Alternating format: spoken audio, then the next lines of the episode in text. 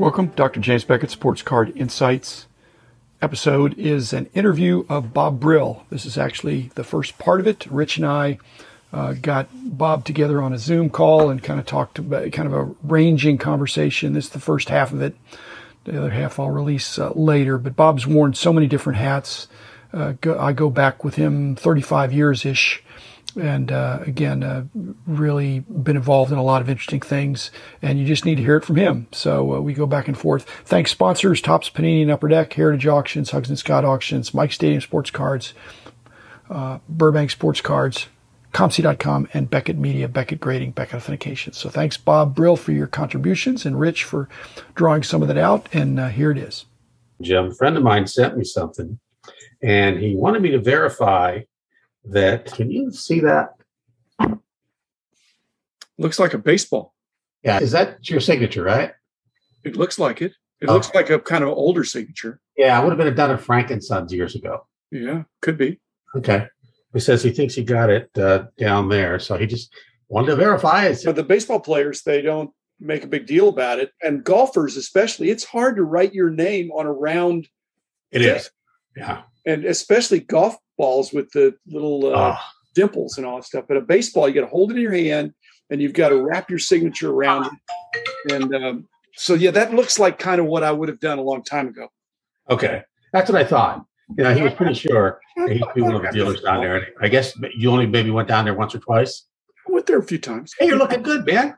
I feel good. You too. You too. Yeah. But he's just, it's, uh, there is an option to try to retard aging. age, you're going to age a little bit, but just try to age a little bit slower. Yeah. Uh, trying to take care of myself, but uh, I don't well, know. we both had our heart attack. Oh God, that's for sure. That's a wake up call. yeah, I, I, had a little tiny one about nine years ago. Yeah, and it was uh, real briefly. Basically, I was I had had uh, double um, epidural on my back that morning, and which I never had before. I only had a single, and it was the first Pirate playoff game in like forever and they lost and I had to go to an acting class and I was really depressed. And I got to the acting class and I was sitting there and also I just didn't feel comfortable. I did my bit that I was supposed to do and everything. And I was sitting there sweating and not, no pains in my arms or anything like that. Went down the hall, washed my face, drove home. Um, told the wife, she goes, It doesn't sound good. Maybe we should go to the hospital. I said, Nah, I'm fine. I went out to the car and checked something out. I said, Yeah, I'll call my doctor. And I said, Is this a side effect of what you gave me? She goes, No, not really. And I said, My elbow's starting to hurt. She goes, Go to the emergency room. so I did. I drove myself to the emergency room and just a little tiny damage to the back wall. But my cardiologist said, I don't even want to write it up as a heart attack because you had no blockage or anything. But I have to. It's not going to help you on insurance, but you know, it's the way life goes.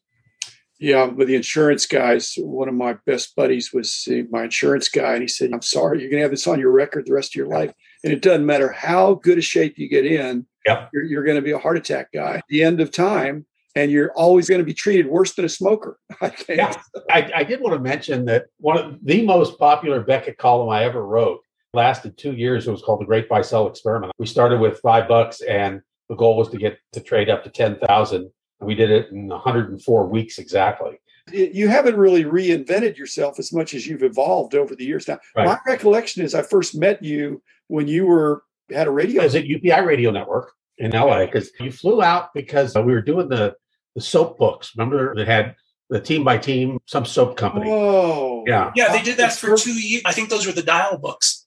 Yeah, oh, okay. and uh, you came out because I had just gotten back into the hobby. And the funny part of it was, I told Rich, I said I had two books, and I didn't know who wrote them. And I started off our very first meeting. My almost my first words was I was insulting you, and I didn't mean to. That's how great friendships begin. Um, I thought Random House had me there. Was that a different time? Because I uh, well, like was, in um, the eighties, late eighties. For late eighties, because I started at UPI in eighty five, uh, and I left in ninety three, and it would have been not long after I got there, which was late 87? Oh, yeah, probably 87. Yeah, that's my guess. Right. You know, my parents lived in LA. Some of those are in the LA oh, area. I didn't know that. And, but somebody paid for me to to go there. I would have had the company doing the monthly magazines uh, so I would be really busy. We didn't have a huge team then. Yeah. I think Random House or somebody flew me out there and, and around the country. I had several other stops. Uh, probably was Random House because we had a really good Random House rep. I can't yeah, yeah. name now. um, we did a lot of stuff with her clients. So that's probably what it was. It wasn't very much fun for me to go and talk to, except you're the exception. But I did, if I did 10 or 15 of them around the country, you're the only one that I still know or that cared about the category. Me and I went to Detroit and it was somebody that had no clue. I went to, I forget all the cities, but I went to a bunch of cities and you'd come up to New York and you'd go to these uh, radio stations and you'd be in the booth. Yeah. The person would interview you and they basically looked at the cover of the book. Yeah, yeah. what's this about baseball cards? You'd always be, it'd be baseball cards 101, if that. Yeah. And then it's five minute deal and then you're on to the next one. And, uh, but you were, uh, you were the cream of the crop. Well, we spent about a half hour, if I remember, yeah, and because we pre-taped it, and then I cut it up into a couple of short shows, which we did back then. You were just a hobbyist kind of at those days, yeah. right? But yeah, then you got I, really I, deep into it. No, I had just gotten back into it because I had. I no, in the nineties. I thought in yeah. the nineties you got pretty deep into right. it. Uh, 89, I did my first show.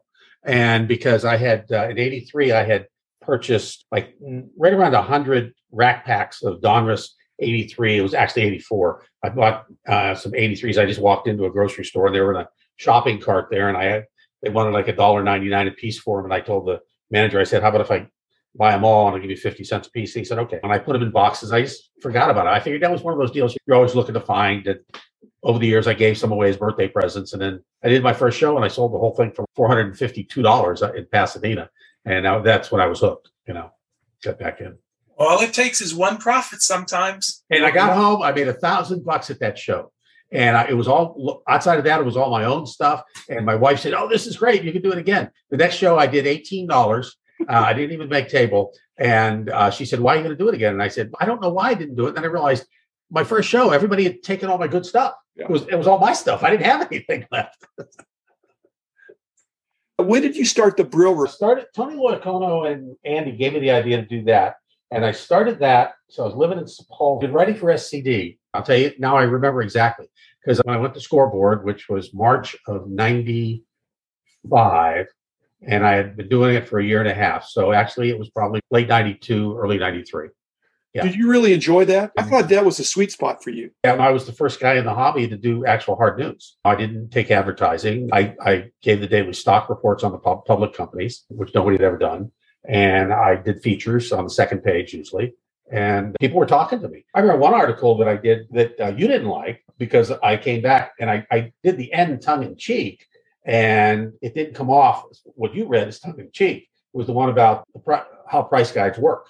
And I, I left it as some idiot at the end saying, well, yeah, but how much are you paying for, or what are you buying this month or something? And because that's the way I started the article and I finished it that way.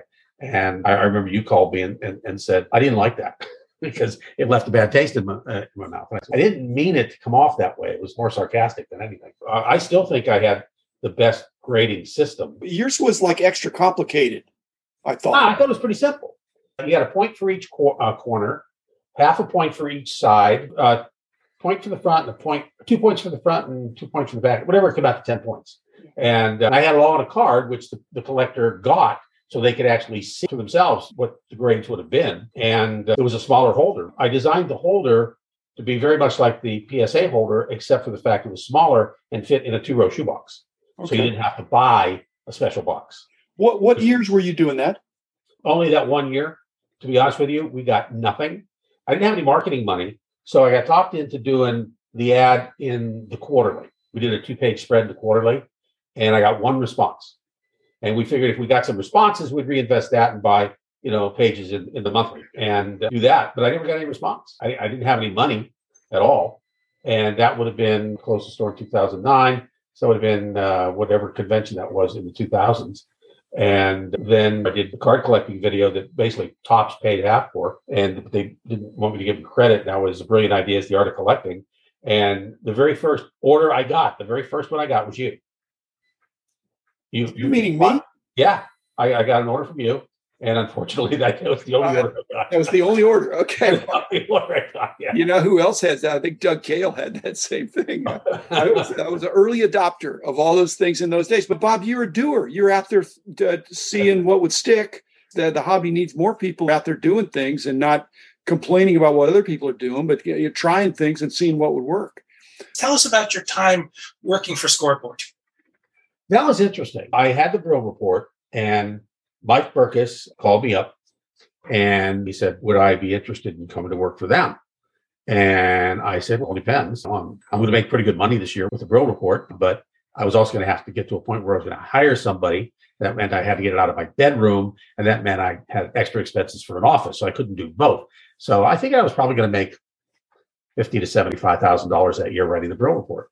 And so he said, "You would have to sell your publication," and I said, "Yeah, I. That's not a problem. I would." And I tried to find a buyer. The first person I went to was you, and uh, you looked it over and said it wasn't for you guys because it was controversial and that wasn't where you wanted to be. And so I went to SCD. We made a deal. Basically, they bought it for what I had in the band because I had to do the deal in one day or two. And Berkus said, "I'll offer you seventy-five thousand. And I said, "Okay, let's do that." I flew back to meet with Kenny and and Mike, and we went through the whole thing. And Kenny wasn't thrilled about paying a PR guy seventy-five thousand a year. Just wasn't his thing. And I told him, I said, "Well, I'm not coming for any less." Then I looked at him and I said, "You have this horrible reputation. Why do you want me?" because my reputation is pretty good. And I think you even, Jim, questioned why I even went there. And a lot of people did. And I said it was uh, had a family and that kind of stuff, and it was stable, at least I thought. They looked at me in the eye and said, Where we want to change our image. That's why we want to hire you. We hired Tom Guideman. They hired a couple other people. And I said, okay, probably within four months, I was trying to make changes and kept getting uh, blocked at every point. Well, but, you knew Berkus was big picture marketing and promotion guy, and Kenny. I think Kenny's dad, Paul, was a, a little more like me of being more scholarly, but right. Kenny was all about marketing and promotion too. And so I, I think some things. What happened is that Berkus and Kenny Goldin both were able to outmarket these inefficiencies that you're pointing out that they kept moving up market. And Kenny's doing great now. Right. Because he's got other people doing these things and things they've had their website crash. Right. I don't know how many times. And that's a nuisance, but he's laughing all the way to the bank. And, and certainly did well.